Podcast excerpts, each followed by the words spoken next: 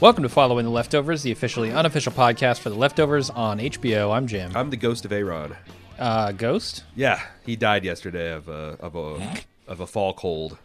Oh, he didn't drink anything bad, did he? No, no, Okay. no. Uh, uh, it uh, glass right to his his sore throat, and uh, now I'm on you. I'm on you like a stain. All right. Well, we're talking about season two, episode seven, in case you hadn't guessed, uh, entitled "The Most Powerful Adversary."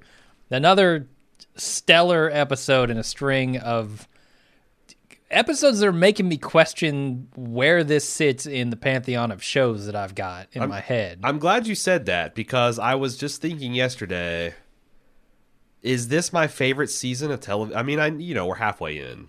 Well, we're we're, way more than halfway, and We're, it's we're only been- three episodes left, as HBO would like to, to remember. Uh-huh. uh it's shaping up to be in the top five for sure. And I'm thinking of like excellent episodes of television. I'm thinking of season three, The Wire. I'm thinking of, and, and four, and season Mm-hmm. uh, four or five of of uh, Breaking Bad, and I'm thinking of season two of Justified. And you know, th- there's m- too many to, to think. I, I, I last time we did this exercise was like a, two years ago. We did like favorite seasons of television. Yeah. this is starting to shape up to be because it's shocking and interesting. And every Mm-hmm. single time I think it's going to get over the top or or jump the shark, it it doesn't. Like I Yeah, don't know. it's- My jaw hit the floor when Virgil shot that epinephrine Yeah. on the floor. Uh-huh. I'm like, what are they going to do? And then again, when Michael comes in, and you can tell that he's he's unfazed by this, whole This- thing. should we compare and contrast this, like like this fake out death, which I'm not even sure if you can call it a fake out death. It's a it's a a crisis in motion versus what like what The Walking Dead is doing to Glenn or. Oh, like what True Detective did with uh, Colin Farrell. Yeah, Ray, Ray, yeah. Ray something. I mean, I think Sepinwall said it best that like this was a tease, the others were taunts. Yeah, this is clearly telling you this is what's happening. and there is more to come. Like Michael Yeah. dragging him out is probably not to just dispose of the body. It's it's he's got to find a shoebox big enough for Kevin to fit in. Uh huh.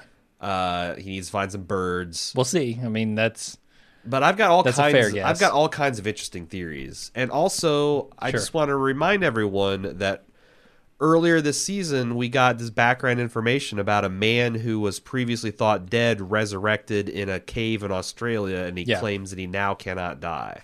sure. So that's on the, the table. if you can't see the biblical references here, I don't know what to tell you. Sure. They're sure. the they're the most basic of the basic Bible references. yeah. Uh, yeah. Returning from dead is a is a a, a trope, by a biblical sure. trope. Definitely. uh, but yeah, I, I think back in the season, I'm like, all right, episodes one, two, and three were absolutely stellar. Uh, episode four was was that Matt? That was another Matt centric episode, wasn't it? Yeah, I can't remember which which ones were which, but yeah. So I, I'm thinking back and I'm like, there was a single episode where I wasn't jaw on the floor at how good it was after Uh-huh. after the fact. I mean, th- at the end of this episode, I I sat in my chair and said, "What the fuck?" for like five minutes. like if there was an option to unlock next week's episode for ninety nine dollars, done, sold. I think I'd have called you up and like, come on, we're having a pay per view party. Let's split this fucker two ways. uh huh. Charge it, ball move. I it, yeah, sure. It's it's getting to that point. It, it's it's crack like. and just the the way that everything just feels so natural and like I- I've noticed watching this episode like the convert the way they have a conversation in this show is unlike any other show it just it has the space to be a conversation that feels real and honest But it mixes fantastic elements in it. Like, oh sure that's you know, that's the plot yeah You've got a guy talking to a guy who's already talked to the guy before when he's sleepwalking, and I love how he just like Yeah. wake up, you know, in the middle of it, the kind of like, oh, and you know, his just was he joking? Was he being sincere? Can you tell the difference in this universe?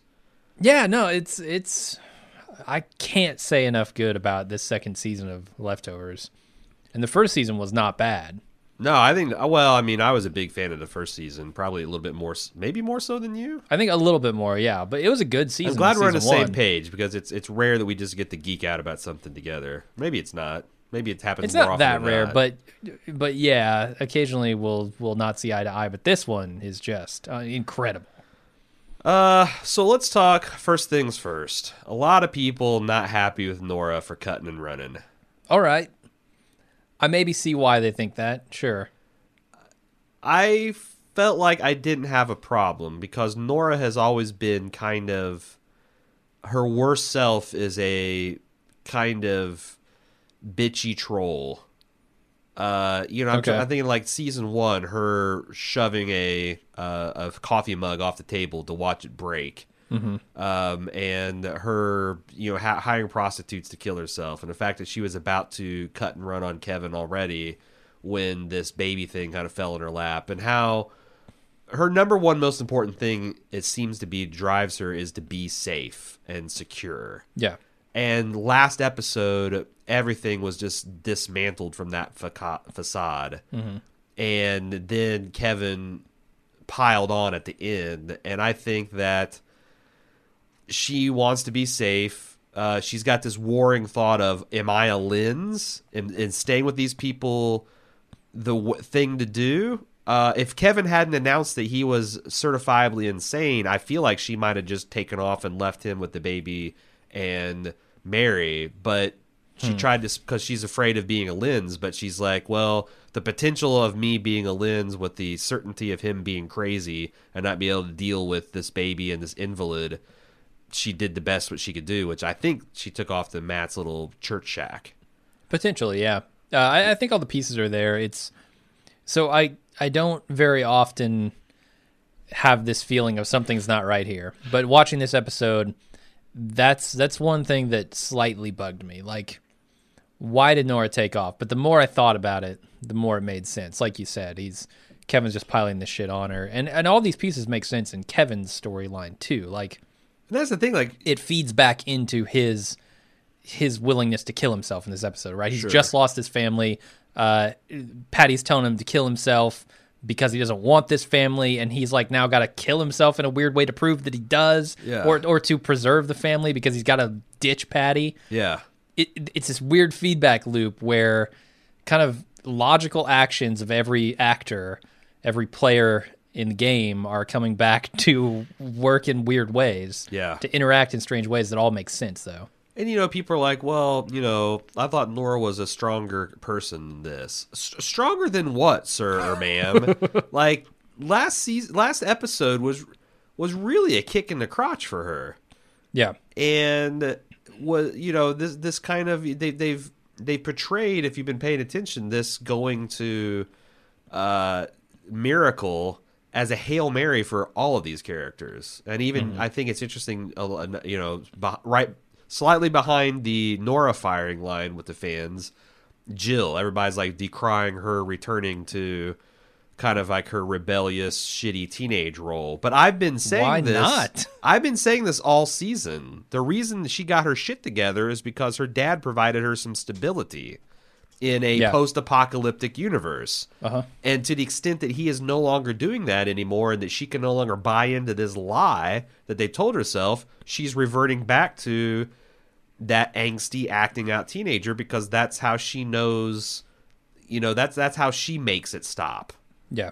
And I thought that that Laurie did a great analysis of why people in the universe are doing the things they're doing. And I also thought it was a, a great touch to show that the person who is professionally trained on these issues is still susceptible as anyone to to falling victim to them Sure. which is Yeah. my experience with cults. It's, not, you know, it, it's not like you got a rational person who gets uh, waylaid and you know, uh, or or you have to be an exceptionally gullible person to fall into this. There's a certain amount of trauma in your life where you will be susceptible to being taken advantage of. And I don't know whether that looks like a multi-level marketing scheme or a cult or a bad investment or a bad relationship, but you're you're you're a flawed human like the rest of us. Nobody can is perfectly uh, invulnerable to these things, and I really like that how they, how they show that with Laurie. Now, that conversation she has with Kevin is super interesting because it lays a couple things out that we can choose to believe or not. It Um, seemed very logical to me. Totally, completely. But that's the character that Laurie is, right? And that's the thing I like about this. When when we say, oh, you know, it's still a question up in the air about the origin of Patti. Is she all in Kevin's head? Is she some demon that he's going to have to go to hell to do battle with? Like, all of these things are still up in the air, and we're seeing the different viewpoints of characters, right? Laurie is not laying out biblical truth here, Yeah. telling us that this is the way the showrunners see it, and here's the thing, here's what's up. She's telling it from her character's perspective, like a psychologist would, a psychiatrist would. Uh, you need to go get help. You need medicine. Like, re- remember that time I told you about uh, Neil or whatever his name Yeah. is, Patti's husband? Yeah. Well, that's why you remembered that. Sure. Uh, and, and the reason she doesn't appear right now is because I could prove her. I'm her essentially her kryptonite. Exactly. was very interesting. yeah, that's super super interesting, and it and it there's there's no real proof there that Patti is necessarily in Kevin's head, but that's the way that that character sees it, and I appreciate that. Yeah, and it's it's. I feel like that. You know, it's cheating a little bit because that's how I feel. That's how I fe- Yes. feel like the situation is too. So I'm naturally sympathetic, but you you see the fandoms all over the place with this. Oh, Like, yeah. there's actually quite a few threads raging on the leftover subreddit about you know kind of stuff that we've talked about in the last few weeks. Like I'm an atheist and I don't like Reza Aslan and I think Uh-huh. he's fucking up the show, and I'm a believer and I feel like it's saying interesting things about faith. Well, I'm an atheist and I'm not take like it's so clear how what what you're bringing into this show Yeah. affects your enjoyment of it and you can enjoy it on completely different levels. And, and you will identify with different characters who are coming at it from the same perspective. and like have. i'm i'm coming at this from a fairly happy place in my time like i feel like i'm pretty much winning in life right now Uh-huh. and it's having a certain effect like i can't imagine like watching the show and you just lost like your mother or father a Oh. couple weeks ago or your brother's No. dead or you've lost Yeah. your job or like that would be a completely different experience but maybe also a positive one like you're dealing with grief May- by I proxy suppose. and, and and and some of the positive lessons it's teaching you i, I don't know I or it could be super amazing. traumatic. I Sure. mean, it depends. i can't take that off the table Yeah. sure It's a, it's a stew for sure. Uh, I, I just think it's super interesting how they're still. It feels like they're walking that line effortlessly because they're not writing from a place of, oh, we're going to be tricky and we're going to keep it up in the air. They're just writing from a place of what would these characters do and think and say, right? yeah and that that just feels so natural and that, that goes right along with the the thing i said about conversations like they let a conversation breathe because that's how people interact and talk they don't have these snappy one liner comebacks all the time I want to talk about a particular scene here and want to know at what point you realize what they were doing. And that's when Patti uh, was telling Kevin what he needed to do. He needed to go to Cairo, Egypt, okay and find this ancient a- artifact by the pharaoh And uh, drink a Amenhotep. cup full of his own cum Yeah, like honestly, when I heard Cairo, Egypt, I'm I'm like, oh shit, National Geographic, and also Yes. that was the name of the town that she died in, and like, oh my god, this is what we've been waiting for. By the time she started saying acquire this chalice, it's, it's actually a chalice, really. I it was somewhere between Cairo and fill it with cum uh-huh that I understood and drink it down every last every drop. last drop. Um, I, I thought that was really like it. it needed some comic relief here, yeah yeah and that was a nice, nice point because I feel like with the previews they were building this up to like this was going to be a really meaningful conversation, Uh-huh. and it turned out just Patti fucking with him again. yeah it kind of kept us in the status quo but uh that's fine for a single episode what do you think about the guy learning Russian?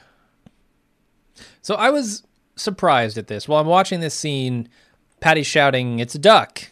It's a duck!" And I'm like, I don't know that I saw Kevin see the duck. So how can she know that if she's all in his head? Is this a clue? I have some ideas on it, but I want to get your your opinion on this. I think it's another one of those things where it's ambiguous as to whether it uh, he. I mean, I honestly I think she's a figment of his imagination. So yeah, I think he saw it. Maybe he saw it in reflection. Maybe with the camera angle was a little deceptive. But yeah, he saw it and and uh, it it wasn't a tell one way or another. Okay, that's my my thought too. Is that she's all in his head. Um, I'm kind of going with the Laurie angle here, but I, I was wondering because I didn't see him. Uh, does he know Russian at all? Does he maybe know the Russian word for duck and he sees the other side of it and he's like, now Patti knows it's a duck, it's a duck. Yeah. Uh, and then she looks at it and she's like, oh, he's learning Russian because then she sees the duck and kind of uh, reverse engineers this sort of scenario. I'm not sure.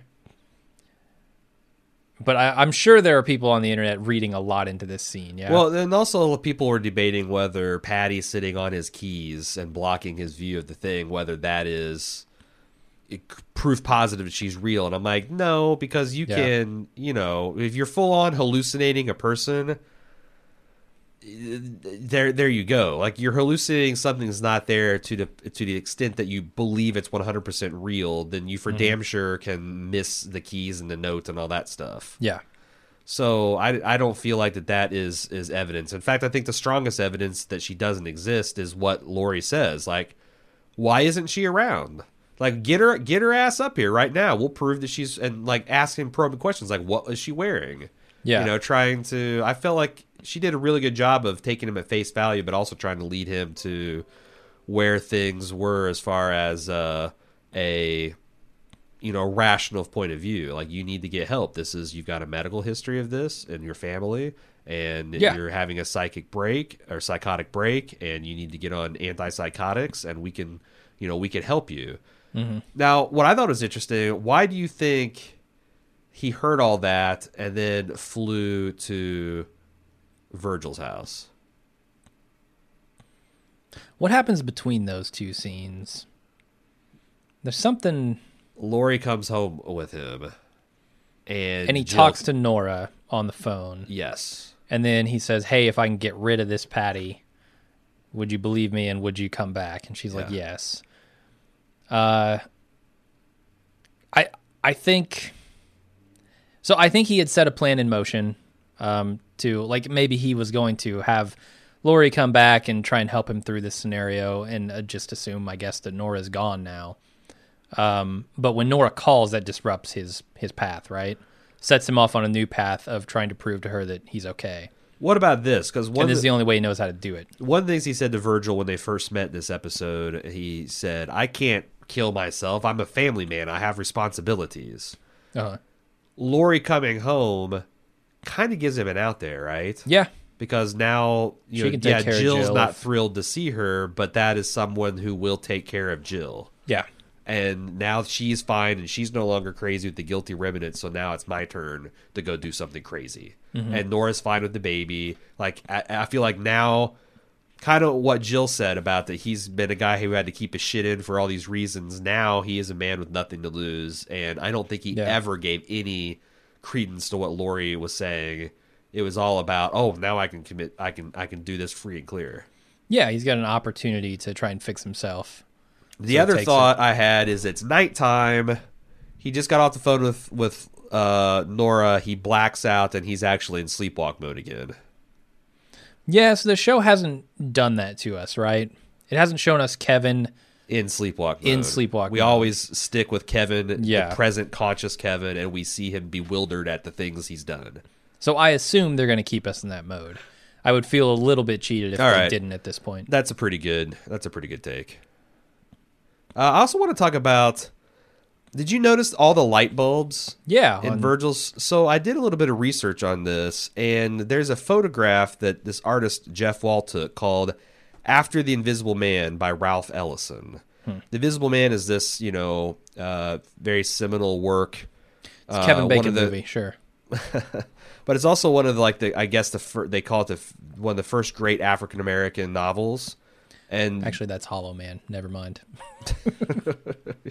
Uh, uh, shit, you completely derailed me. Sorry. It's one of the great, one of the, one of the first great novels by an African American, and Okay. it's about essentially the invisible man, not because he's literally invisible, but because he's a black man in society and he's not seen. Uh-huh. And it the the book opens up in the prologue with the invisible man. Uh, who I believe is never named in, in the book. It's been a long time since I've read it. It's been since high school, which, according to my reunion, was 20 years ago. Uh, but he's sitting in this room that's beneath a whites only hotel. It's in like the boiler room. He's covered the ceiling in like thousands of light bulbs that he's burning day and night, stealing power from the establishment. Like that's something he does. He's living in this room rent free at a whites only hotel, stealing their power, Taking the power back. But there's also a lot of um, symbol, symbol symbology there. Like you know, all these ideas. Like light bulbs turned on his eye, and he's got all these ideas in his head, and he's sitting down to tell his story, and he's getting all these, all this power and all this current and all this imagination, and creativity. Um, but this guy, Jeff Wall, was inspired to make a photograph that's kind of like trying to capture this protagonist sitting down at his typewriter to start telling the story. And it looks exactly like Virgil's house. Like all the light bulbs, all the fiction, Yeah, all mean- the stuff. It's like it's it's modeled exactly in this photograph, which I think is interesting. Okay, uh, I'm I'm sure there's probably some inspiration for the set designer or potentially for the writers. Uh, it strikes me though that most of these light bulbs are off. In I, I don't know about the photo, but in this episode, No, no, yeah, off. yeah. So, So I don't know what can that we says about it. can can we say that these ideas are not are, are bankrupt? That these are false ideas? I don't know. They I mean, promise what does that say for illumination, but they have only darkness. mm-hmm. I mean, it- clearly he's suffering from a bait and switch. We just don't Yes. know to, to what extent. Do we want to talk about this? I mean, we we will have to at some point. Sure. Let's go ahead and do it because I want to. Okay. Um, I have a theory that I'm not seeing anywhere else. That Okay. this is not actually poison. This is some kind of powerful, you know, psychotic thing. What is psychedelic that Uh-huh. Kevin's drinking, and that there is no need for an epinephrine. Um, but Virgil wants to, st- to sell this story to Kevin. So he's going to go through the charade of like pretending that he's dead. It's going to be like a rain, uh, you know, uh, uh, serpent in a rainbow situation where Kevin's going to go through this thing where he, he thinks it's death, and then he's going to wake up and Michael's there, and Michael's going to say, "My grandfather gave you the shot, and now you're you're alive." And he also killed himself because he didn't want to deal with any illegal ramifications of killing, you know, attempted murder for somebody but also lets Kevin play around with the idea of Virgil being a spirit guide because now if he appears in his vision, it's going to make sense. But it's like this is all hmm. put on because I I don't think Virgil's coming back. I'm I'm not really following you down this path, man. Really? So it's just It's- it's, it's the way it's not that- poison. It's the way that Michael reacts to the death of Virgil, to the scene that he comes upon inside That's this part trailer. of my theory. I don't think he seems surprised. He seems shaken that it's like, oh God, it's my No, no, no. I mean the visceral reaction he has to his grandfather's blown out brains. Okay, That's the thing. Like if he if this were some like vision that Kevin's having, why would that character react that no, way? To... no. Virgil totally shot himself in the head. Okay. but I don't think Vir- I don't All think right. Virgil thinks he's got much left to live for, and like this thing that he can help Kevin with is maybe a way to atone somehow for his pa- past sins, so that's where my head or went he too. feels like it's the, path he needs to be on, and Michael agrees with him. The Yeah. other thing that I saw as a theory, and I'm not sure if it's a feedback or not. Um, another theory I saw is that somehow Michael and Virgil suspect that Kevin was involved in the disappearance of Yep. the granddaughter, so this is essentially a way to kill him. That's where my head went, and especially with the atonement concept with Virgil. Like, if he really feels like he's wronged John in some way, I'm not 100% sure exactly how it is. Like, who is involved? Is it John? Is it Evie? Is it uh, John's wife, whose name I can't think of right now? Erica. Regina King? Erica? Um, it could. It could potentially be that he feels like he's wronged him, and the payback has justice has not been served yet, and this is his way of delivering Kevin, the guy who they all think like with this matched handprint and everything harmed Evie in some way. Maybe he's delivering that up for John, and and and that's why Michael's dragging him off to show him to John. The only I- question, the, I don't the know. only thing that doesn't make sense, I'm going to start poking holes in this because I thought Okay. initially I liked this theory, but I'm thinking Virgil reached out to Kevin right when he arrived at Miracle, way before the events. It's true, yeah. So it's like, why was that connection? Why would Michael be down with murdering Kevin? Like, Mm-hmm. I think Michael truly believes that his his sister got departed. Okay, I mean, that explain because you'd have to explain why he was scraping the label off. I mean, I, I feel like that's a good theory, but it doesn't really fit the timing of when Virgil re- reached out first to Kevin, and you know, I mean, there's the potential that next episode, this show is going to go to some really crazy places. I like, said in the forum that like if if Kevin and Patti have a post death Saruman versus Gandalf wizard battle, I'm all in on that. I don't care. I'm I'm with you. I Like it could be a sucker punch style fighting a metaphysical dragon, like a, a literal dragon. I don't care. Like uh-huh. I I could see that, and I I would be entertained by that. So the thing that makes me wonder about that is Virgil talking about being Kevin's guide, right? And then blowing his brains out as he's killing Kevin. Like Yes. if they're going to some other plane of existence that Virgil knows about because either he's been there uh, as he battled with his own demons or Yeah. or he's read about or heard whatever.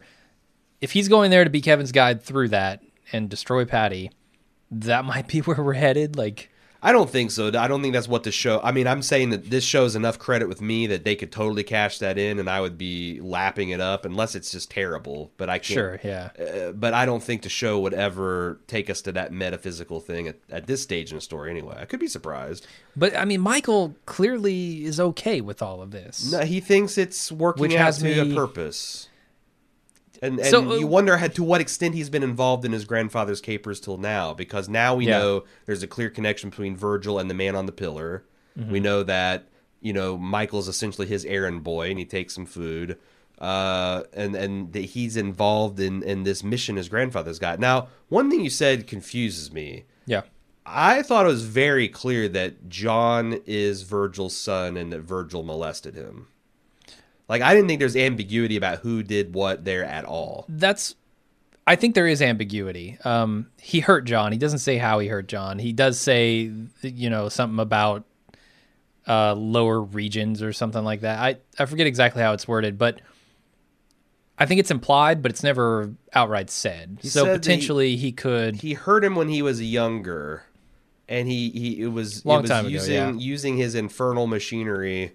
Uh, or his his vile machinery below his Yeah. waist that sin transgressed against the laws of man, and I, I got so now I got this head canon of like, uh, for some reason, maybe because Virgil, when when Michael was born or the kids were born, uh, he somehow ended up winded, wound up with those kids alone, and John flew off the handle and went to shoot him, and Erica tried to get between them, and the gun went off right by her head, and that's why she's deaf Okay. and that's why Virgil got shot up.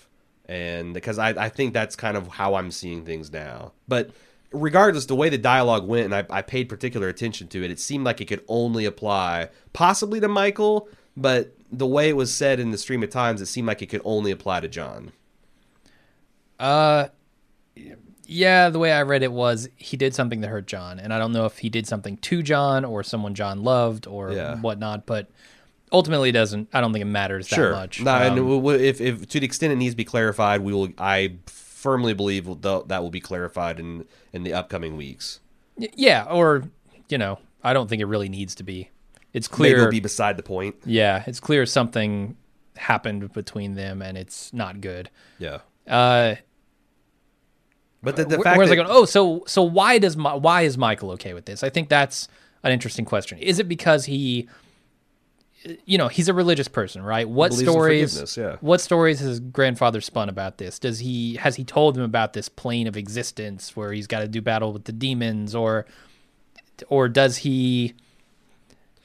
Has his grandfather come up with a plan by where Michael like said something to Michael where he'd be okay with his father just killing himself or his grandfather killing himself? Like, what is Michael's part in this? A and why does he go along with it? Those are question the two big questions I have. I think Michael believes in forgiveness and redemption, and he believes in miracles. Yeah. And I feel like that maybe he thinks that his grandfather's going to come back. So is this why he identifies with his grand? That's that's the other part that's surprising to me. Like, why does he identify so much with his grandfather and seems to be a little bit resentful of the way that his father views miracles? I mean, clearly because Michael's a religious kid. And John That's is not. a yeah. big part of it. But but why? So is that why he's so attached to his grandfather? Just because his grandfather believes in these things? Well, everybody, uh, every teenager has to rebel against something, right? So if your father's an atheist that doesn't believe in miracles, maybe you rebel by spending time by by trying making a point to forgive your grandfather who hurt your father and when your father won't and, and you him. got Sure. great you got great kind of smug cover. It's like, well, this is what a good Christian would do. Sure. So it's And I can see why John would reject like like this is this is Michael's version of stealing the baby Jesus Yeah. that Jill went through last year. Yeah. So I, I'm super curious what's going to happen next on that on Yeah. that front. Will Kevin come back to life? You I don't know. I mean, if no, you're going with your I don't think now super I think- ayahuasca plan. I, I I, think don't know this that he's show dead, but this show could certainly survive the loss of Kevin Garvey. I think it told us in no uncertain terms that Kevin Garvey is dead and that Virgil uh, Murphy, I guess, is dead. Both of them are in fact dead right now. right now. But Kevin, I think, can come back easily th- for, through a variety of ways. Sure. I But don't. it's weird that they have the pin and then they just Here's the thing about this bird box. uh huh. The bird box doesn't resurrect dead birds. No. The bird box preserves the life of the bird when it shouldn't be preserved. Yeah. Right? So if Kevin's dead, dead, I don't know that he can come back if you shove him underground in a box. Well, but you know, Erica said it's also it was medically impossible for that bird to survive.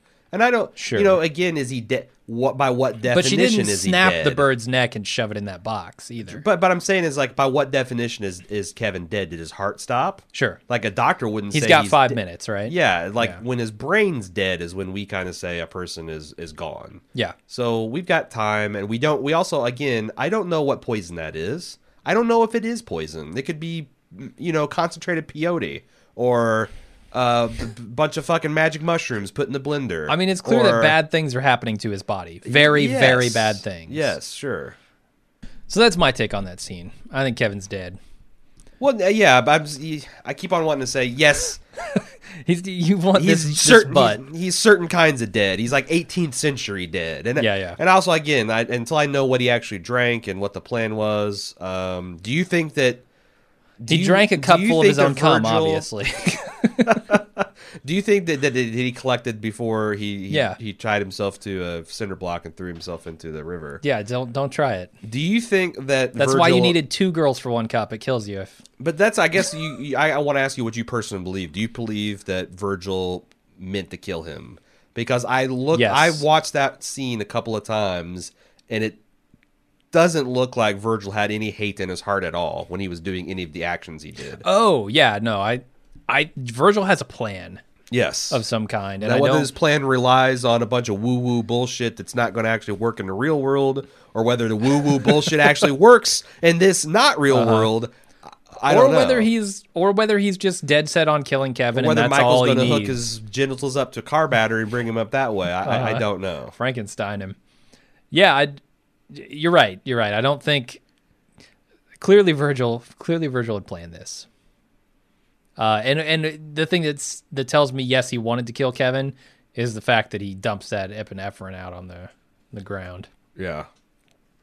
I mean, I my jaw hit the floor when he did that.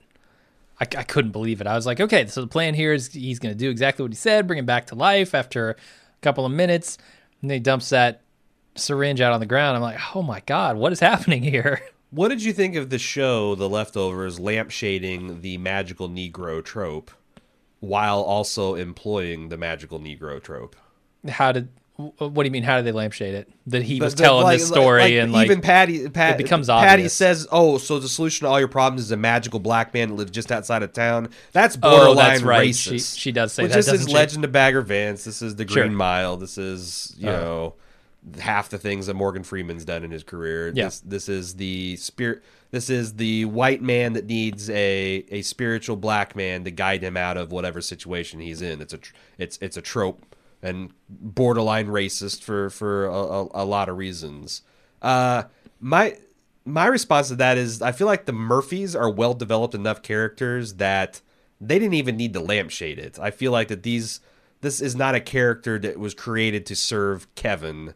This is a Yeah. creator on its own right that has many important interactions with other characters who also are not there just to serve the the the Kevin's narrative. So it's already not that trope, but I thought it was smart of them to at least acknowledge it and address it. Yeah, I mean, in as much as you can say, you know, this show is about Kevin. I mean, everything's kind of there to serve Kevin if you think it's his That's- story, right? But That's, that's, debatable, though. At It- this it is point. debatable, Like, yeah. I think Nora- Matt? is about Nora. Is sure about there are other characters, but yeah. uh, yeah, I I didn't I didn't feel any of that going into this, but I don't know. Maybe it's there. What do you make of the fact that Kevin is trying to do the things that the voices in his head are telling him to do, but the last thing that Patti told him to do was don't do this? I feel like that's a defense mechanism. Huh. Uh, Pat, Pat, Patti's been playing a game whereby she's trying to get Kevin to do something, and the last thing she wants to do is have him go to battle with her, which for some reason I'm leaning into this idea that there's going to be some kind of ethereal plane battle. I'm cool with it. I know, I know. I'm, I'm just saying that's where this thought is coming from. Because they could do it and then he could wake up and it would be that's the thing. If he most kills shows himself, out most shows when you say it's all a dream, you that's cue to just lose your mind with rage. This show I would almost be relieved to find out it was just a dream. Okay. Uh, but but my point about Patti is like she's been telling him to kill himself because he's completely unprepared. Like if he kills himself and goes to some other plane and does battle with her, he's gonna lose. Uh-huh. If he has no freaking clue what's going on. Now that he's gotten clued in and he might have a guide in Virgil, I think Patti, whatever that means, part part of Kevin, some other demon representative, whatever, is now scared because he has some of the tools he needs to defeat her. Uh, whatever that means, Yeah. you know. I would love to know what ad- adversary that Virgil beat, and I also Yeah. because like up until now, my theory was that that that Patti was a red herring, and that the most powerful adversary. Which I remember when I found that there was someone in the forums that posted the episode titles, and I had just got my, you know, Job and the adversary and the devil and Satan kind of theory out, and then I saw that one of the titles was the most powerful adversary, and I'm like, oh my god, Ah, I'm on to something. But I always thought the adversary was going to be John, Yeah. and I wonder if we're still getting that because this is called a most powerful adversary, we're talking about a lot of these, you know, quasi metaphysical adversaries. But John is the most prominent literal adversary in this episode Oh, yeah. because Kevin put his neck in a noose. Yep. 100%. I mean, there's no, you know, there's, he didn't actually hurt them as far as we know, but he might have. Yeah. And, and now they know that he was there. So Yeah, as far as they're concerned, yeah, he's guilty of something. he's going to have a lot, a lot of explaining to do. Yep. Uh, and I love how they played that, where it's like, I know this is not the right thing to do, but how can I possibly refuse? And I also love the fact that he went through that just to get out of his handcuffs, and he left still in handcuffs. Well, Patti said it perfectly. You went to go, you get, got, came here to be set free, and you got yourself caught. Yeah. Uh, yeah, that's pretty tasty. That's some pretty tasty irony. And the other thing they're doing with this, you know, is the metaphorical demons, right? The inner demons, the mm-hmm. the guilt that Virgil would feel, and him doing battle with that, and how much of this battle that he's talking about is with those demons, and how much of it is with real demons, and Does it we just don't know. Does it make sense what John is doing here? Pass around flyers that if you're innocent, come and get your palm print scanned. Is that because and mean, and, and how long is this this town going to uh, going to be happy with him being the Krampus? That he's putting everybody's name on the naughty list and, and beating them up if you don't get your fucking print scanned. I don't know. I'm not sure how much the town knows about it, frankly. Like, do they know he's going around beating people up who claim a big town. miracles? Yeah. And now that you got this guy, we know the at the very least that someone at Erica's work also knows about it because she's like, "You need to come see this guy." Last episode, um, so you can cover up the shit that John's been doing. So like, it's out there, outside of the family. So maybe it's extensively out there. Like and we know everybody the knows minister about knew, it. The minister knew about it, Yeah, but then of course he probably would. I don't know. yeah, Uh, shall we talk about Laurie? sure. She shows up Yeah, looking for Tommy. Tommy's nowhere to be found. Let's talk about Tommy too, because And also, I like the fact that um, you know Kevin's been feeling bad for keeping things from his family, but he got a lot of truth bombs dropped on him. The fact that Nora didn't tell him that his wife called or his ex-wife called. The fact that uh, Jill didn't tell him that her and Tommy are keeping in touch. Like for every for for a, a family that prizes itself on complete honesty as as as as the Garvey's 2.0 has done. A lot of expose exposure to at least lies by omission, if not by commission. Yeah. Yeah. Uh, I don't know. I'm I'm not sure where Laurie factors into the rest of the season.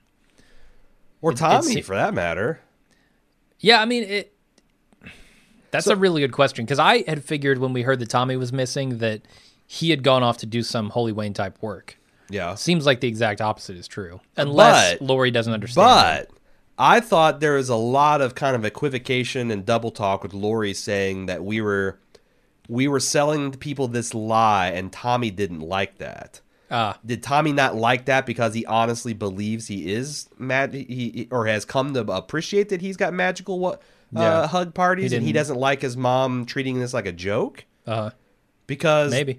there was a point where she was trying to tell this story and i really thought she got trapped up on her words a bit and was trying to yada yada past it but i wonder if that's what's going on like if they had their big blowout was you've let this go to your head and it's like no mom i'm the real mccoy and we saw that it was kind of Tommy who had the idea in the first place, right? i don't know because we That's the impression I got. they they didn't really show us They skipped a lot, yeah. They did, and and we went right from them com- saying we have to give them something, and someone, one of those two people had a light bulb moment. I don't know which one it is, and then the actual resolution of it. And now we've jumped Yeah. ahead again to they're fighting over about whether this is a good thing to do or not, but.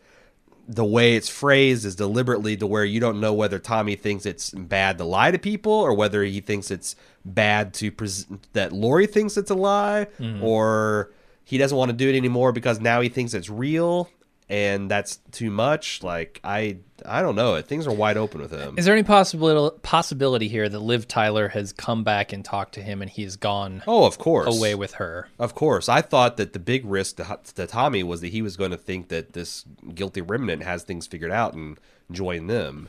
And, and Yeah, if, when with, he was going around Megan being making an open play for his soul the way she did i think that that's Yeah. my prime concern with tommy. Okay.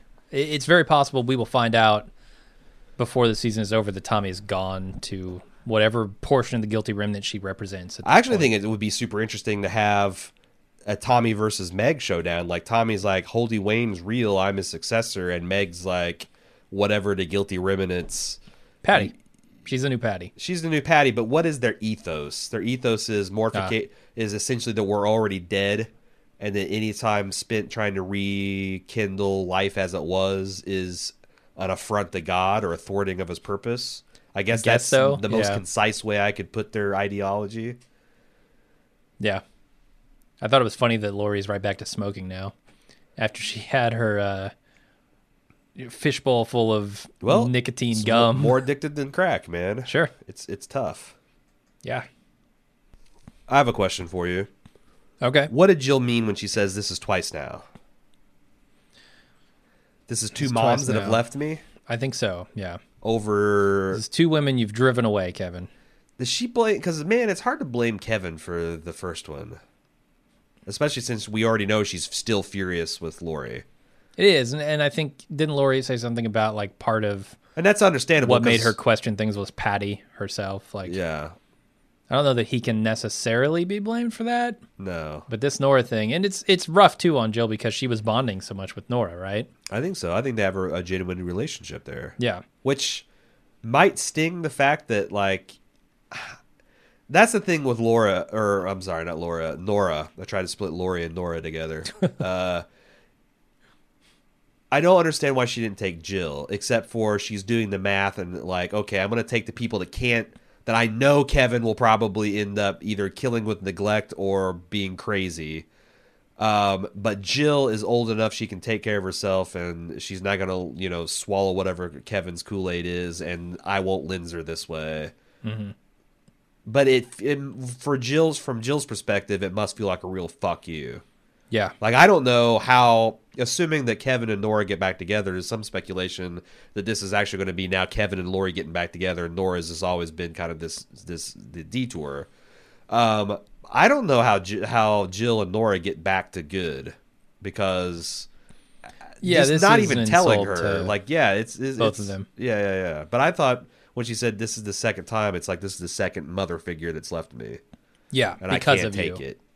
I don't know about the because I, I don't know if I agree with you that because of you is implied there, but it's certain. Uh, All right. Because I I think that she came out of last season thinking Kevin is a true blue, like her mom. She wanted to get close to her mom. Her mom roped her into this religion. Almost got her burnt. Almost got her burnt to death. Her dad is the one heroically came in, kicking down doors and dragging her out of there, while her mom was sitting on the lawn, unable to speak. So I can't Yeah, I mean, square stuff- that with blaming Kevin for driving the mother away. Well, there's something along the way, like in this season, where she's always like kind of side eyeing Kevin and being like, "You're not gonna fuck this up again, are you? You're not gonna ruin another good thing." Oh, she yeah. said that multiple times throughout the season, and I'm always like, that's the impression I get of her. Like, I don't trust my dad not to fuck things up, and that's why I kind of go to blame when she talks about. Maybe she's old enough to see the analogies between grandpa and her dad. I mean, obviously we know that because that's what she sat down with Michael when she's fuckity fuck fuck at the church. Yeah. Um, what is she hosting a ball move podcast? Uh, what did you think about the fact that Laurie comes downstairs and she sees all these pictures of Kevin with a baby and a dog and Jill and this woman who's kind of her age and her class? What what did you think of that thought? That thought because you know the thing that we know that no one else besides Laurie knows is that she was nominally pregnant on the day of the departure. Like we don't know if, if her fetus got departed or whether she ended up having a miscarriage or an abortion because she didn't want to deal with all that or because you know a lot of pregnancies spontaneously abort. Uh, but I thought that was interesting that she was like her reaction seemed to be kind of a contented smile, like good for these people. This isn't this isn't for me. I don't deserve this, but I'm glad for them. It wasn't like Okay. sadness or scorn. Yeah. I Don't. I didn't really. I didn't get much out of that moment, honestly. What is going on with Kevin's dog? So I felt I coming think out of this episode. everyone's forgot uh, everything. Everyone's forgot about Kevin's dog. Yeah, it ran across the street at one point, didn't it? No, no, like no. no. into I don't woods? think that was Kevin's dog. I thought that was God, I thought that was Kevin's, dog. but maybe not. Uh, I thought after the earthquake it got out, Hmm. but I'm not sure. Um, because that was this, that was the the whole season arc for season one. The crazy dogs and and Kevin kind of made this his family dog and at a very cathartic moment. And now the dog got taken away from him during and, and his his descent to madness started sliding into high high speed. Yeah. Is there going to be another moment where he makes peace with his goddamn dog? That's going to make you know us all cry. uh, I don't know if it'll make me cry, but I, th- I think there could be. I don't know. Laurie's clearly playing at it like this is. I don't know. So we we talked about it in season one a lot, and how this was kind of a sign of his insanity, or like at least his demons that he had to get under control here. Yeah. And as they they kind of ran roughshod through his life, things got worse. And once he kind of tamed that, you know, it, things got a little better, and he had a dog and all this stuff. But I, I also get the feeling that there's a little bit of like his guilt wrapped up in this. I, I always look at Kevin and I see a man who feels guilty about everything. Uh, he feels guilty about Even about being a dick about the dog situation. exactly. Which that's that's that's humanity in a nutshell, right? We're worrying about what other people are thinking about us at all times, and they're worrying about the same. yeah, yeah. As long as And you're we not a should just- sociopath, sure. And we should really just get over it. Like, well, I don't we know if you need to get over it, but you need to. I think that's a good not be realization. crippled by guilt. Can we agree at the, Yeah. to that compromise? We should just not be crippled by our guilt that doesn't really mean anything anyway. yeah, do your best. Try not to intentionally fuck people over, and Yeah, uh, be able to forgive yourself. I don't know. That, Yeah. that's a message also in that's a this- skill that can be that can be learned and practiced for sure. Yeah, but uh, so that was part of like what I'm envisioning. What I'm thinking about when I see this dog is Kevin being able to either forgive himself or at least acknowledging this guilt that he's got, uh, and especially as it relates to this dog, right? Like that's why I see that as a symbol of his guilt too. Yeah. But I'm I'm not totally sure where they're going with that theme. Uh, also, I gotta say, the law of the nine thousand two hundred sixty-one has been conserved. Laurie comes into Miracle, and Virgil blows his head off. It's true. Like true. they they are really keeping keeping keeping count. How did he get her in there? I think it's he sneak her implied that they have the last same last name, so Uh-huh. it's like this is my wife, and you know she's out, and and here's my people. That just Okay, I can buy that. I just I do was too, curious. yeah. Yeah. yeah. I think that's that's that's the theory. Okay.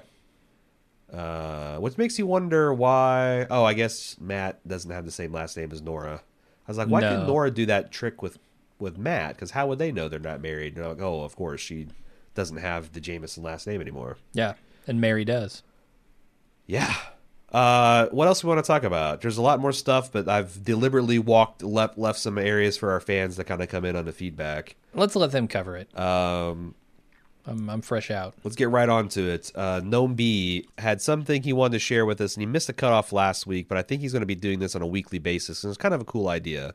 So starting at Sunday at 8:15 p.m. Eastern Time, he is a very talented pianist, and he is playing the leftovers suites, kind of like uh, it. it- He's blending like different themes and and s- some of the music, and it's kind of like a medley that he's playing to get uh, the fellow fans into the mood for the leftovers, like you know, a forty five Yeah. minute warm up. It's a it's a prologue, and he's he's live streaming this. I have a link to a Reddit thread where he announced it. He also mailed it into us that I'm going to post. It's got all of the relevant links that you need to follow. So if you're chomping at the bit at eight o'clock this Sunday, and and you want to kind of get into an emotional uh, uh, uh, mood for the show, uh, I would I would check it out. Yeah, I did check it out. I I, I I, got too. there a little late on Sunday, but I so he sent us some YouTube links. I for watched all the archival stuff that he had. Yeah, really good stuff. I, I obviously the when he plays the theme song, my ears perk up, but that's Yeah, only because yeah. it's a theme. Uh, and I also checked in on him for like the last 15 minutes of his live stream on Sunday before The Walking Dead, and it was really good. Extremely talented. Like I used to play piano, I don't anymore, and I'm bad at it now, but he's really, really good. So yeah, check Uh-huh. he's way that better than you. Oh, for sure. yes. Uh, Scott Dove from Cincinnati said, "There's no way. This is from last week. There's no way the girls are a secondary departure. If they did, I find that that's a slippery slope for Lindelof. If people keep departing, it's going to be hard to avoid dealing with why. As long Hmm. as it's a singular event, the focus stays on the aftermath. I agree with that. Yeah, yeah, that's fair. I like the fact that the second a second departure is something that is played with because, like the guy from MIT said, why wouldn't it? If something happened and we're Mm-hmm. As a rational person trying to deal with this rationally, then if something happens once, it can happen again. Now, here's a question for you. What if this Kevin stuff at the end has him transported to the plane of existence where these departed people went? Is there anything interesting to be mined there? Sure, but my my first thought is, how are they going to convince me that that's real? Sure. because I know when your brain is dying, it does things that convince people that there is an afterlife and there's a tunnel of light and there's like things both scary and benign happen to you. Yeah. So, uh, I mean, my reaction is if I see something fantastical of him doing battle with Patti as a flaming dragon or him running into the other 2% of the population is this is going on in his head. And that's the real problem here, right? There aren't any rules that they've established to this universe. They've just kind of thrown up a question. Sure. Like, what the fuck just happened? Great, great departure, uh, sudden departure, and nobody knows what's going on. We don't as an audience, and we don't have any rules to judge, okay, this is really happening or this is not. And I think that is interesting in a lot of ways, but it also kind of precludes the idea that you could prove that this is happening Sure. without first doing a lot of groundwork to set up rules. Sure. Uh, Scott continues, I have a theory that Erica knew her mom's plan to run away and decided to run away preemptively to show her how it would feel. After all, it wouldn't be hard to stage All a departure like they did, and maybe that's the gift Erica gave, or sorry, he he got it wrong. Evie gave her dad. Uh, the bo- in the box is a note saying that she's going to stage her departure and not to worry. Presumably, he hasn't opened it yet. That would be the perfect gift because the departure would destroy the mystique around miracles, something her dad wants more than anything. That's an interesting concept. That inside the box is something for her, you know, to be like, "Don't worry, Dad, I'm doing this to fuck with my mom." Uh, And that John hasn't opened that doesn't jibe with what I know about Erica, or geez, now he's got me doing it, uh, Evie. But it's an Mm. interesting concept because something something's in that fucking box that's going to Something blow the important. lid off of this in the next three episodes. And I can't, I, I, my dead cricket theory is kind of off the table because clearly that was specific to the bird and not Miracle. Although I guess it's not totally off the table. Also, it wasn't a big part of the show, right? Ultimately, I think you look back at that now, seven episodes in, and you say that was kind of a one-off joke sort of thing, Right. or, or it was thematic for what he was feeling through, uh, feeling at the time, and Yeah. it was it was an insight into his head, but not relevant to the plot. And I think at this point, I'm wondering why hasn't John opened that box, and when they open it, is it going to be anything that we care about, or are they not going to open it? Oh, they'll open it because I, I if we hadn't seen it since then, but we've seen it since then. We have. Uh, John's carrying it Yeah. around in his truck. why hasn't he opened it? I'm guessing because I can imagine a parent would attach a lot of importance to that, and it's like I'm not going to open up this until my baby girl can see me open it. People do shit like that. Yeah. I I just like if there's some clue as to what happened to her in that box, he's missing it. That's a good counterpoint. Like what's I don't I don't know. If it's me, I open it. If it's me, I'm But I don't I'm think right he's. there. I, don't, I think the fact that she could be staging this or she could have run off herself is so Yeah. far outside of what he's thinking that he thinks it's just some thoughtful gift that is his beautiful, uh, wholesome, not giving me a moment's problem daughter, other than telling bad knock knock jokes. Uh, th- th- that's something Yeah. from her, and I, I'm not going to consider it as evidence for a criminal trial. I, I buy it. I mean, I'm I'm not Yeah. saying I don't believe that he wouldn't open it. I'm just saying if it were me, I'd open it. One thing I want to talk about is that I forgot to mention. It was an idle thought I had. We've had a person dying of poison in this season, and that was the cave woman from the prologue. Is there anything, Oh, right. any Yeah. comparison we can make the Kevin situation here? Is if he does in fact die, does Laurie come in and take over the baby, or does she take over Jill as if Jill is the infant that's being passed from Hmm. one person, from one survivor to another? It's an interesting question that I had not considered before this very moment. Well, and I don't have that. That I literally that's all the thought I have. But it's like, uh, you know, it is. We can't forget about it, and it did involve someone being poisoned. So Yeah, you're right. but yeah, that's I don't want to don't want to belabor it, but some put uh, put a little brain bug into the listener's mind. Okay. Uh, Carter Wise said, "I have to say, this is how you end an episode. If the Walking Dead showrunners were in charge of that cliffhanger, they would have cut back, uh, cut the black right as Kevin asked how long it takes and falls. Then followed up this episode with a 90-minute flashback episode about John C. Reilly's journey of building his shit castle in Miracle Squa- Square. You know, they, they might actually do that. They might go Yeah, into a Tommy totally. a Tommy episode. I think we will, and you know Yeah. what? I'm cool with that because Uh-huh. I, the last time I complained about it, they knocked me on my ass with the Tommy episode. Exactly. So bring it on, knock me on my ass. I'm, I can I can deal with Kevin dying for a, another week or two. Yeah, I could use another Matt episode as well. Uh, my own pet theory is that this is some part of the ritual that Virgil has left out. That the epinephrine was just some false reassurance that he felt Kevin needed. Though I don't see why Kevin would have turned uh, would have turned away by that point if he had any fucks left to give about living or dying. Yeah. Maybe Michael is taking Virgil's place, and the argument was not about wanting Virgil to die, or whether Michael was not re- or was ready to take on the role. That's kind of an interesting thought too. Okay. That Michael's going to be Virgil's successor as Yeah. mystical guy. Mystical guy. Does he get the trailer? Yeah, sure. Okay, cool. I can also see a scene I where might sign up for that. Kevin is about to come back to life, and like every fucking light bulb in that trailer bursts. Yeah. Showering him with glass and re-killing him. Sure, sure. It- it's hot the filament. opposite of the of the pond or the river draining. Uh, I got quite a few emails and, and forum posts and Facebook messages along these same lines, but Matt S sent it an email. Uh, what would it take for you to replace the Walking Dead instant takes with leftover instant takes? After this episode, I fucking need it. Ugh. That's something we've not have have talked a bit about because we are increasingly dissatisfied with what The Walking Dead is doing, and we are increasingly satisfied by uh, what the leftovers doing. My thoughts are, I don't. It's the same way that people wanted us to do this in, in True Detective season two. I don't know that you would be happy with the instant cast that we would do for this show because we're Yeah. just people, man. Uh, our instant reactions are not particularly um, uh, inter- well, I'm not even going to say that. Like, what makes our sauce special to the extent that it is is that we have a lot of smart people that send us email and we get to watch it multiple times and we get to talk it over with ourselves and we get to see what other people are thinking and we synthesize that and kind of like get together once a week to tell each other what we found out about the show and that's what makes it interesting. And with this show so deep if nothing else i feel very self-conscious about um about what I was going to say throughout the episode and what I've seen about like with Game of Thrones sometimes that really distracts me from the episode because I'm like oh god we're 30 minutes in I have no idea what I'm going to say Yeah.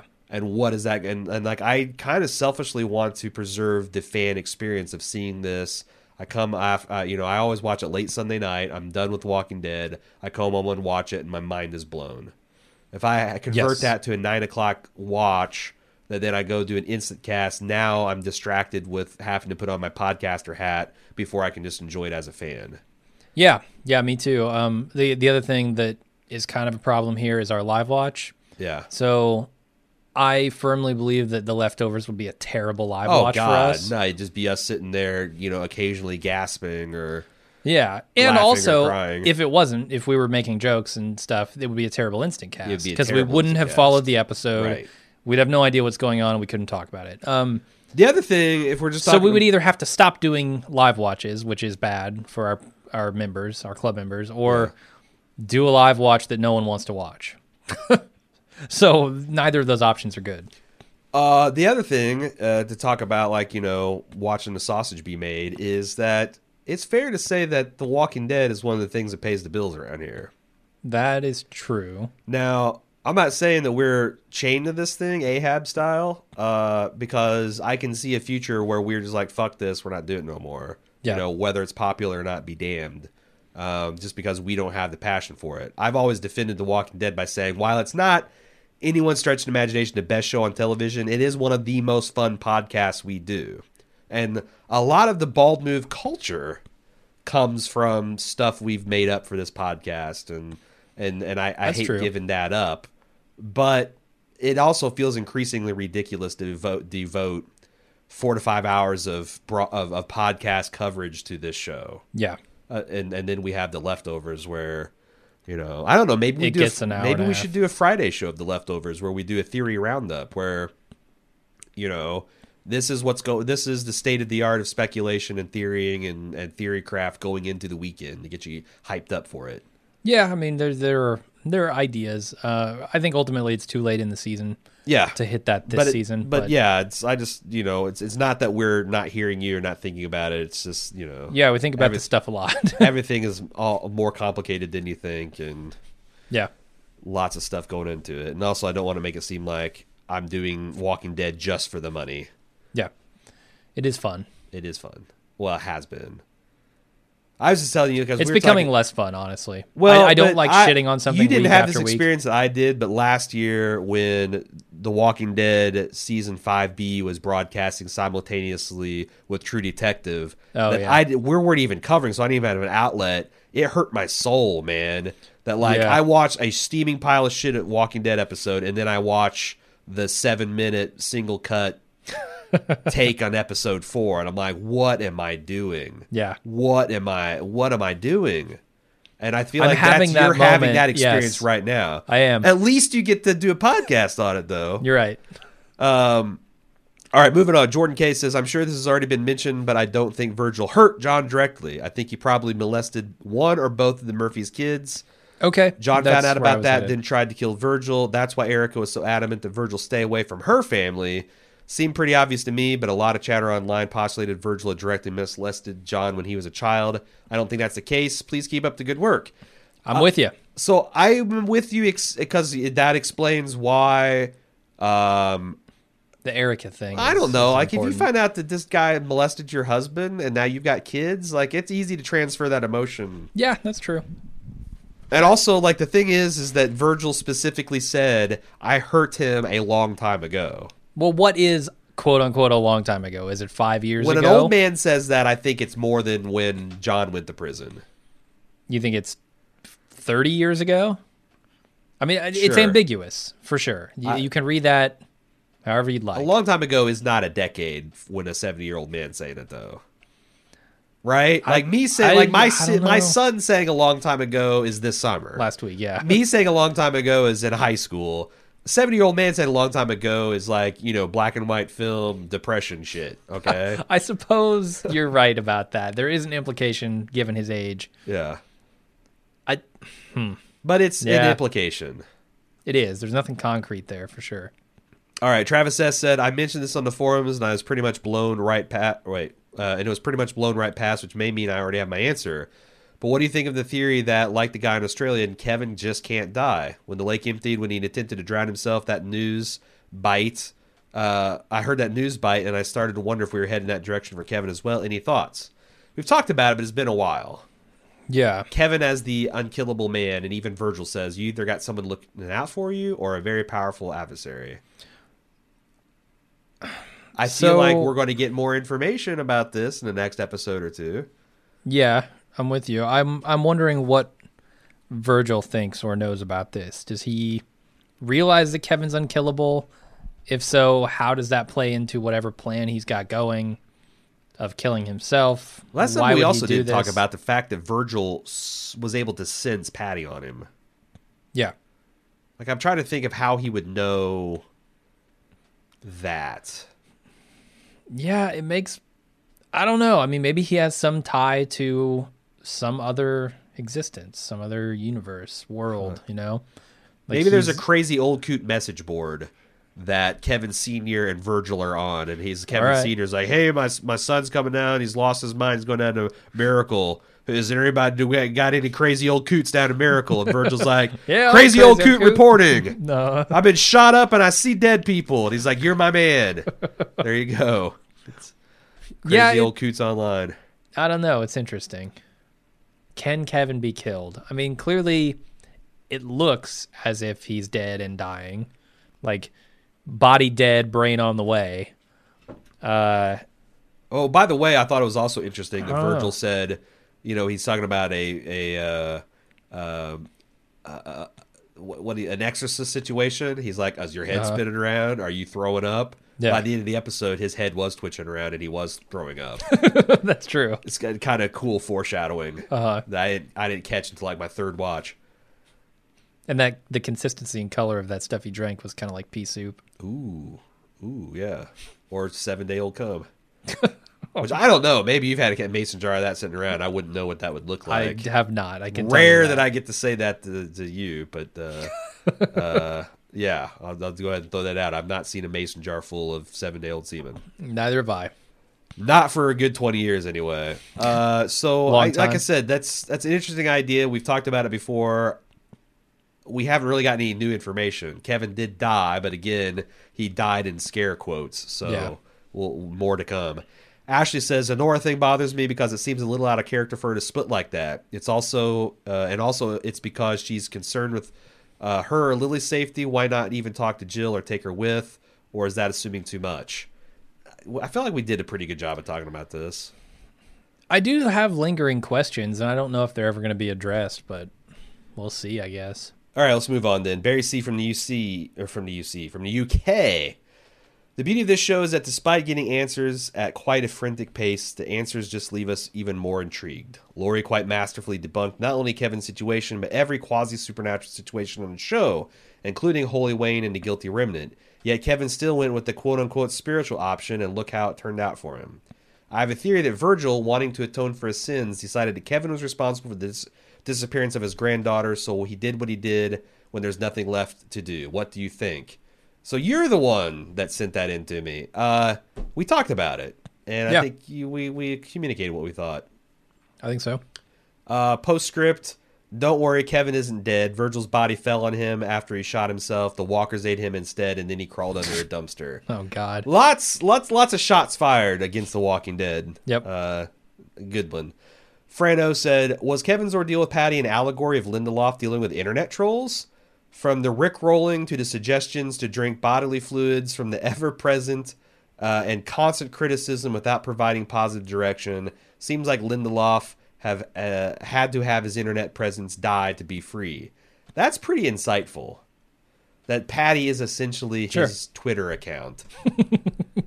that nobody's telling him how he should run a show. They're just all convinced that the way he's doing it is bullshit, and he should drink a gallon of cum uh, or five bag uh, a five bag full of shit or what have you. Yeah. Uh, man, I wonder what goes through his head as he's writing these things. D- does he include those sorts of things in his writing? I think he's the type that would. And this is something he can really Maybe. you know, articulately talk about. Like, what is the effect of constant, persistent, narcissistic criticism on oneself? Like, it can't Sure. be healthy. No, definitely not. Especially if you're the one, if you don't have like a publicist and you're just reading this, like you're just every after every episode of Lost, you just get on there and mainline all this venom. Like, that can't be good. Yeah, it's like Scott Gimple listens to our podcast. and do main lines of we do, venom. to be fair, we do give him a lot of suggestions beyond go fuck yourself. like the the cum thing. Yeah, there you go. On a more serious note, I feel like the death of Kevin was inevitable. I was asking myself throughout the episode how much more punishment Kevin and the rest of the Garvey crew could go through without snapping and still have the audience buy it. But once again, Lindelof pulled it out of the fire once again for a cathartic release. Who will Kevin and Virgil be haunting now? So it seems like that uh, uh, Fran here is of the opinion that Kevin is for real dead. Yeah, so I think whether or not he's for real dead, this does kind of neatly uh, deal with that idea of like they've been through so much. Can they really continue to drag the shit? Well, they don't have to because Kevin clearly is ready to kill himself. Do you think this will be the version of the Holy Wayne hug? That he'll come out of this apparently a cured man, but then, and and also if they if they go to that where it's it's the Wayne hug where it seemed like it did the trick for Nora and then until it didn't. Yeah. Uh, do you think that that will eventually feel cheap? I'm trying to think of all the ways the show could fuck up. Because the one thing that people assume it's going to fuck up is the one that I think I'm getting very tired of hearing, which is, do you think they're ever going to answer the mysteries around it? No, No. no, they never are. They're doing their damnedest to tell you not. and you still, every fucking week, fill up my Facebook front page with that tedious question. It's not going to happen. Yeah. So I don't think they can fuck it up that way, or at least to any kind of reasonable person. But can they fuck it up by doing this stuff, like making it think like, oh, the, we had a supernatural cure for something? Nope, this person just got knocked back on their ass and it was just a band aid. Like this has to lead to some kind of change, right? That's some kind of permanent. Yeah, I mean, I think, you know, it depends. It depends on whether ultimately the message that they want to get across is a positive one That's or true. a pessimistic one. Because if they say people never change, you can't Or change. only for the worse. or or yeah, that like you're just beat down by life and circumstance till you can't take it anymore. they could go that route if they want to say people can change and here's how and and this is the benefit of it. They could go that route too. So that's on them. Daniel S says this episode seems to go furthest towards taking a stand on the magic versus science line this show straddles so well. Tom's magic hugs are revealed to be bullshit. Are, Are they? they? Uh, yeah, I'm not sure about that. Laurie's hotel speech made a compelling case that Kevin's visions were simply a mental illness, and a violent last scene illustrated the folly of trusting a magician slash hermit rather than a trained psychologist. Did it? Well, I mean, Did I, it? I, I'll I'll say yes. In my mind, yes, you should have listened to Laurie and gotten some drugs and gone away for a Okay, while. Okay, I agree. I don't think suicide, even with the promise of, of coming back, Everlasting life is a good like idea. Pulp Fiction style epinephrine shot. yeah, Uh, I don't see any way for this show to spin the dual suicide as some kind of authentic spiritual experience, at least not without a cheesy cheat like a vision during death, etc., that the show has admirably avoided thus far. Indeed, even this purest spiritual character, Michael, appears to be some kind of co conspirator in the grandfather's quasi murder of Kevin. It's always interesting to see where this show goes on the yin and yang of science versus magic, but right now it sure seems like there are no miracles left in Miracle. it is interesting where it goes. I I don't know that I necessarily agree that the show isn't going to go there, um, and is telling us such. I think if anything, this episode says there is a miraculous way out of this, kind of. Whether that's going to be false hope or not, I don't know, but the thing that it told me is Virgil has a plan. Yeah. And it involves killing both of them. And I don't think it's just a murder suicide. Yeah. I think there's something bigger here. And we're about to find out what it is. The other thing is it's actually really fucking hard and easy to screw up killing yourself with a gun in the mouth. oh, yeah. Like he could have shot and like nicked his brainstem or his spinal cord or you know Yeah. a thing that would knock him out for sure and maybe he'll die of, of blood loss if no one treats him but he could be patched up and even be speaking in st- next season so you I can't suppose, take that yeah. off the table either i know a gunshot to the head usually says this person's dead but in a show like a leftover and someone is it's like Damien Lindelof seems like or Damon Lindelof seems like he spends a lot of time on the internet. Like he's the type of person to do like the r slash watch people die, or you know spends times dealing reading about weird medical bizarro shit. Sure, yeah. Like the guy, you know, the railroad worker that got a piece of rebar through his skull and became a completely different person, or Yeah, I bet he's got like a book where he just writes down ideas. Like, Yeah. oh, I read this article about this guy doing some weird this is a story concept. Write this down, and Yes. then when he needs an idea, he goes through his book and he researches the shit out of it. Yes. So it wouldn't surprise me if if uh, Virgil's not dead. Maybe he's a vegetable. Uh, oh, there's another one. What if Virgil's in a vegetable in a hospital and Mary wakes up? Oh, the K-Paxis? Is that where you're What going? the fuck is K-Pax? Wasn't he? uh Or did he disappear at the end? Does he disappear? Who are you talking about? Kevin Spacey in K-Pax. Don't remember that movie? Oh my god! I think I locked that in my in the part of my brain where I keep uh, Robin Williams Bicentennial Man.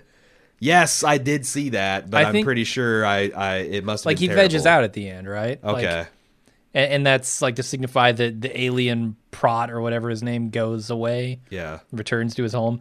Uh, I don't know. Are they going to do that to us? Or are they going to say this was a way of him releasing himself from his confines of this existence? I don't know. I, then I, he'll be a I'm just saying it'd be interesting for him to be a vegetable and Mary to wake up. It's the the Another miracle of miracle. Yeah. Yeah, yeah, yeah. It's very monkey paw. I don't know. We'll see. I'm kind of along for the ride. Honestly. Jake from Tallahassee puts on his tinfoil hat and says, What do you think about Kevin's Inferno esque battle possibly connecting us to Australia? Edward the Pillar guy, who died and came back, was last seen writing letters to Australia. Kevin's dad finally listened to the voices and is heading down toward Australia. Is Kevin heading to Australia and or is Inferno equal Australia? Well, if you've seen the movie The Proposition, you would Yeah. know that Australia is Inferno. It's pure hell. It's pure hell. Yeah. It's it's it's something that has to be survived. uh which we did a commission cast on on Monday. Um huh. I don't know what the connection for Kevin to Australia is at this point. Me either. I also think uh there's nothing I forgot to talk about. Virgil's success story is the man that shits himself on a pillar. Yeah, that doesn't bode well. Like that's not saying you're going to come back and be cured, Kevin. Kevin raises an eyebrow at that, right? He's like, uh, He but he Uh, did, but it doesn't stop him. "You're right. You're doesn't stop from chugging that poison. Uh, Lisa G. This is the one that everyone's probably been like, talk about Inferno. One of my favorite stories in English class was Dante's Inferno, and this season has been reminding me of it so much. I don't know why I didn't put it all together sooner. You'd love season six of Mad Men. Yes, you would. There are many parallels to it this season, right down to Virgil's name. Of course, we know Virgil. Uh, well, actually, I'll just let her continue. In Inferno, Dante has lost his way, much like Kevin, and travels through hell, where people are punished for their sins. He's led to a river, the border of hell, where a crowd of dead souls awaits to be taken across. Similar to the people outside of Miracle, there is an hmm. earthquake, sound familiar, and Dante faints and awakens in the first circle of hell. Through the poem, Dante is often overwhelmed and he faints and awakens in a new circle of hell. This reminds me of Kevin's sleepwalking. Last week, you guys talked about the gate to enter miracle. In Inferno, there's a gate into hell which leads uh, some Latin phrase or French phrase that I'm not going to translate, but translates into abandon all hope, ye who enter here. I wonder if miracle is supposed to be the representation of hell, or perhaps all these people are inside their own personal hell. Dante is accompanied by Virgil, who is his guide, although I'm confused because Virgil is supposed to represent human reason and wisdom, which I don't quite see based on him shooting himself in the head. I wonder if Virgil really is going to be his guide, perhaps by killing himself. Would a dreamlike in death episode be too much? No, no, it would not be. It might betray the episode and be the one that we all look back afterwards and say this is the one where it jumped a shark. Yeah. But I can see me passionately defending a a Spirit Quest episode of The Leftovers. Yeah, that has to be well executed. I, I will say that. Sure. Like, I'm not gonna just. But it's but I'm saying like what episode it, but- what could he put on the screen in one episode that would have you immediately ban- abandon faith? Like that's how much credit this show's got with me now. Yeah, I'm. I'm picturing some ridiculous shit. Like he's walking through pools of lava, and You that that'd be too much. Patti's in a white jumpsuit. He's in a red jumpsuit. Virgil's got a Anakin versus Yellow, Obi Wan on Mustafar. yeah, that kind of shit. No, no, thanks. that wouldn't fly with you. I don't. I've got the high ground, Patti. you come at me, I'm gonna cut your shit off and leave you for dead. I don't know, man. I'm I'm a little worried, but simultaneously excited by the proposition. We'll see how it goes. The proposition, eh? Yeah. Uh, Tommy O said, "Did Kevin see the duck, or was that proof that Patti is real?" This is the uh, flashcard Russian sequence. Yeah. Uh, we talked about that. Um, let me see. I also like the scene at the end of Michael and Virgil uh, they had orchestrated because they believe that Kevin's attempt to end his life that night was a direct cause of Evie's disappearance, and this is a test to see if the universe would right itself if Kevin actually did die or attempted to die again. This is a slight twist on the Virgil's trying to atone or do something with Evie's disappearance. So here's my question: How would they possibly know that he tried to kill himself? Well, they know because he he left the thing all in a hurry to kill himself, and then he did. Left the thing in a hurry to kill himself. He went to Oh, Vir- oh, that's right. The first time he talked Yeah, to Virgil. Yeah, yeah, yeah. Sorry, Okay. you're right. Um, let's see. Where was I? Um, I'm not sure though why Virgil needed to kill himself. Was it a sacrifice? Initially, I thought it might be guilt for lying to Kevin, but it seems like there was very planned because he had the gun handy, and Michael's reaction was more "Ooh, that's gross" and "OMG." Here's the other thing: Is Virgil's plan changed?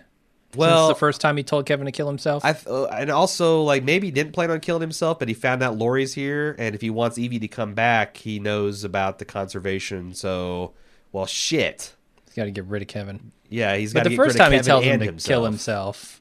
Oh, and himself. because Gotcha. now it's a year of plus one if you bring Evie back. Uh-huh. I don't know. I don't know.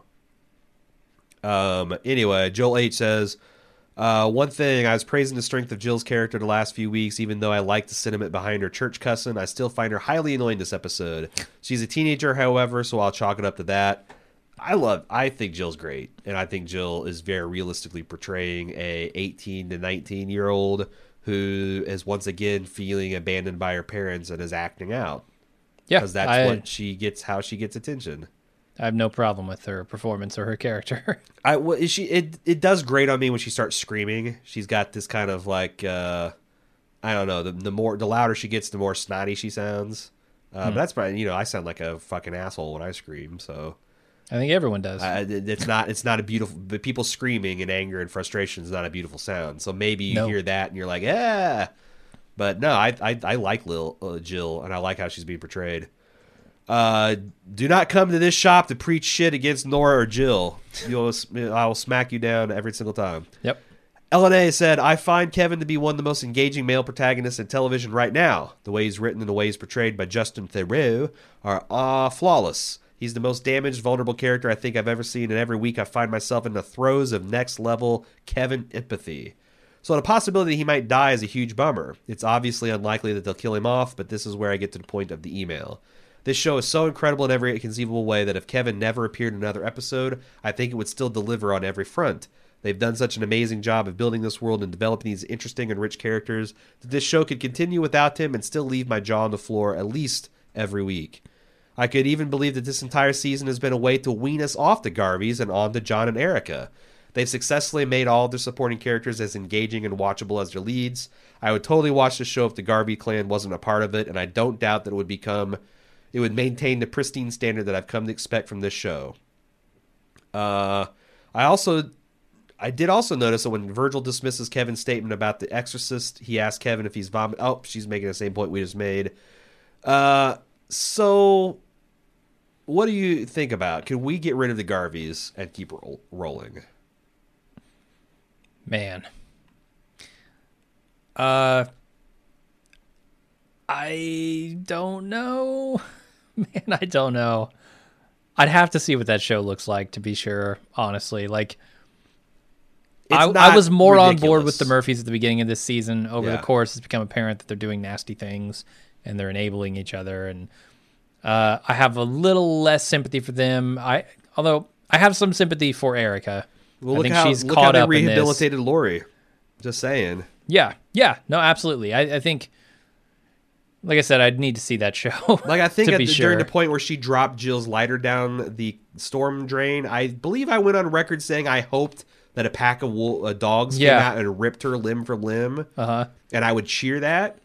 I don't feel that way about Laurie now. It's true. So, So maybe they can Erica flip haven't it. pissed me off that bad. That's for sure. Yeah, definitely. Uh, and and we're seeing more of you know why John's doing the things he's doing and getting a little bit more sympathy for him. Well, and also it's like, yeah, we could do that, Kevin, but the Garveys. Matt, I mean, does that mean Matt and Nora and Jill and Tommy and Laurie? That's a lot of the show. Yes. To, to, to completely cast off. Yes, I think we could do without Kevin. I'm not sure we can do without the larger Garvey verse. I don't think the Murphy verse Yeah. is well enough populated yet. That's the thing. They need to build it a little bit more if they're going to do that. Uh, Daniel Spector has a closing observation he wants us to talk about. We have already a little bit. I was curious to hear your thoughts about. I think this season of season of The Leftovers is arguably the best TV series of 2015. Obviously, Arguably, come on. Obviously, there's very strong writing, directing, and acting, but when I think about what really puts it over the top, it may well be the music. This episode is illustrative. The Huh. use of Rihanna's. Uh, this was a last episode thing that I put at the end because it's talking about the best ever. The use of Rihanna's stay was perfect for the fundraising scene, as was a steadily building show theme in the last scene where Kevin confesses his hallucinations. Mad Men is particularly good at using music like this. Uh, anyway, I'm curious to know your thoughts on how critical you think music is to making TV sh- a TV show truly great. it's a big part of it. When I think about shows like Breaking Bad Yeah. and The Leftovers, they they have outstanding scores. Yeah. Uh, they know when to use pop songs and how to use them. Uh, and it, you're right. It takes what could be just a good scene and makes it great. Uh, I think of like Crawl Space, for instance. That Yeah. that soundtrack there is incredible Yeah. in its simplicity. Um, and they do stuff. I mean, the the stuff they're doing with the Pixies in this season also is really working for me. Me too. I saw.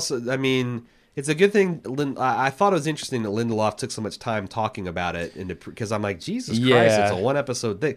No, this is Kevin's theme song this year. So with it coming hot off the heels of Mr. Robot, I'm kind of. It makes more sense of why he tr- was a little defensive about that Definitely, because yeah. he is really using it, but I think in a great way.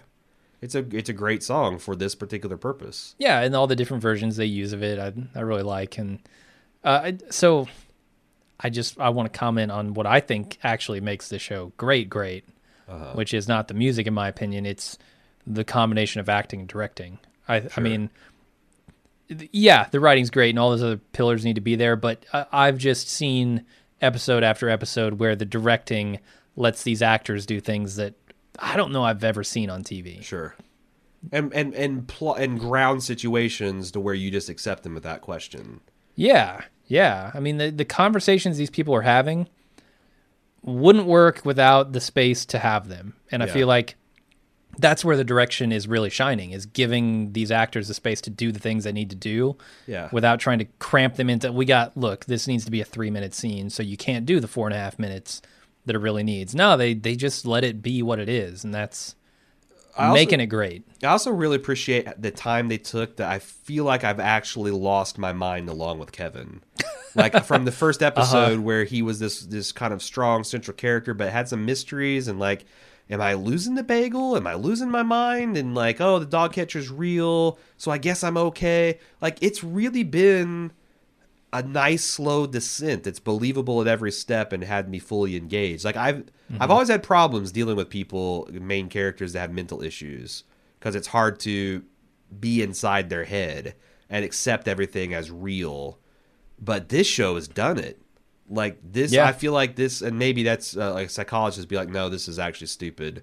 This shit doesn't happen this way. This is psychology 101 or something. but I actually feel like this. I, I I've gotten insight on what it's like to be a paranoid, suffer from paranoid delusions. uh-huh. and you know I don't know if that's schiz. I mean I'm, I I don't know the DSM V this you know uh, diagnosis for everything, but I, I feel like I'm I'm getting a window into what it's like to be this kind of psychotic, Yeah. and it's really uh, in, in a very empathetic way. Do we know if there's going to be a season three yet? No, but I would be shocked. Okay. The one thing that scared me is that you know we talked about when we did our the Brink coverage that they renewed the Brink. HBO just announced two weeks ago that uh, mm, we're reneging. They're not doing the Brink too? They renewed Season the two? Brink in July and they canceled it in August in October. Huh. Interesting. So, and I'm like, well, if they renewed both the ball, Ballers and the Brink, then there's no fucking way they're not going to. But also, like this show does better than Girls, and they keep bringing Girls back.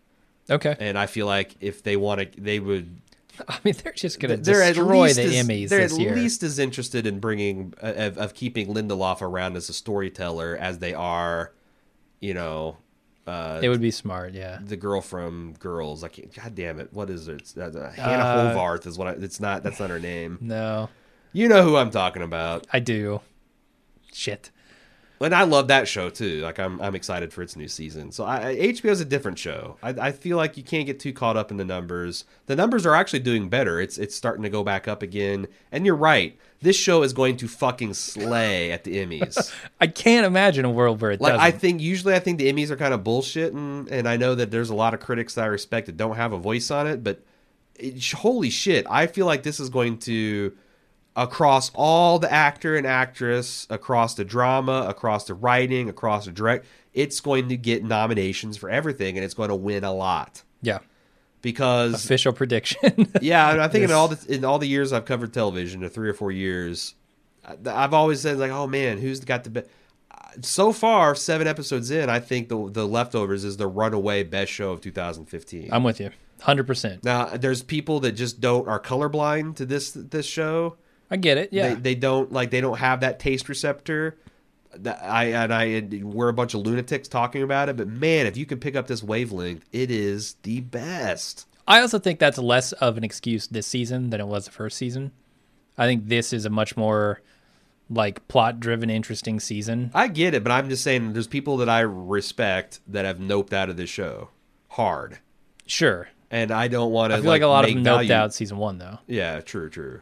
Um, but yeah, I don't. I don't want to judge people for that. I'm just saying that like I, I feel sorry for you in the same way that like if you're lactose intolerant, you know, you the, the, the all Yeah, the cheese mean- you're missing. At this point, I'm I'm like I'm already looking forward to our 2015 like top 10 Yeah, shows because I like I just want to proclaim this the winner and move on. Like, yeah, yeah. How could we There's, lose? there's a lot of tele. There's three hours of television left, if not more. yes. Um, but it's going to be. I, uh, we were just talking about this yesterday. It's hard to imagine that it stumbles so bad that it falls out of the number one spot. Like not even the top five, Yeah. like the number one spot. Mm-hmm. And it's been a really good year for television too. There's been some good stuff. Yeah. So it's going to be interesting. The Baldies are going to be interesting this year. Yep. That's all we got. If you'd like to send us feedback, you can do so at the leftover. Not, Jesus, I always want to put the leftovers on there. It's leftovers at baldmove.com or on our forums, forums.baldmove.com. All those links are in the show notes and on baldmove.com. Mm-hmm. Baldmove.com. Should I say it too? it's a pretty good site. Because why not? Yeah. baldmove.com. All right, that's it for this week. We're going to be back next Tuesday with another podcast on what is hopefully another stellar episode. I don't know. It might be. It might be literally Dante's Inferno. When you here. look at the, the episode title, it's actually called A Very Stellar Episode. so things are looking pretty good. a most stellar episode, even. a then most, then power- it's a Bill and Ted. a most powerful episode Yeah. is what it's called. All right, we'll be back next week. Uh, until then, I'm Jim. I'm Aaron. See ya.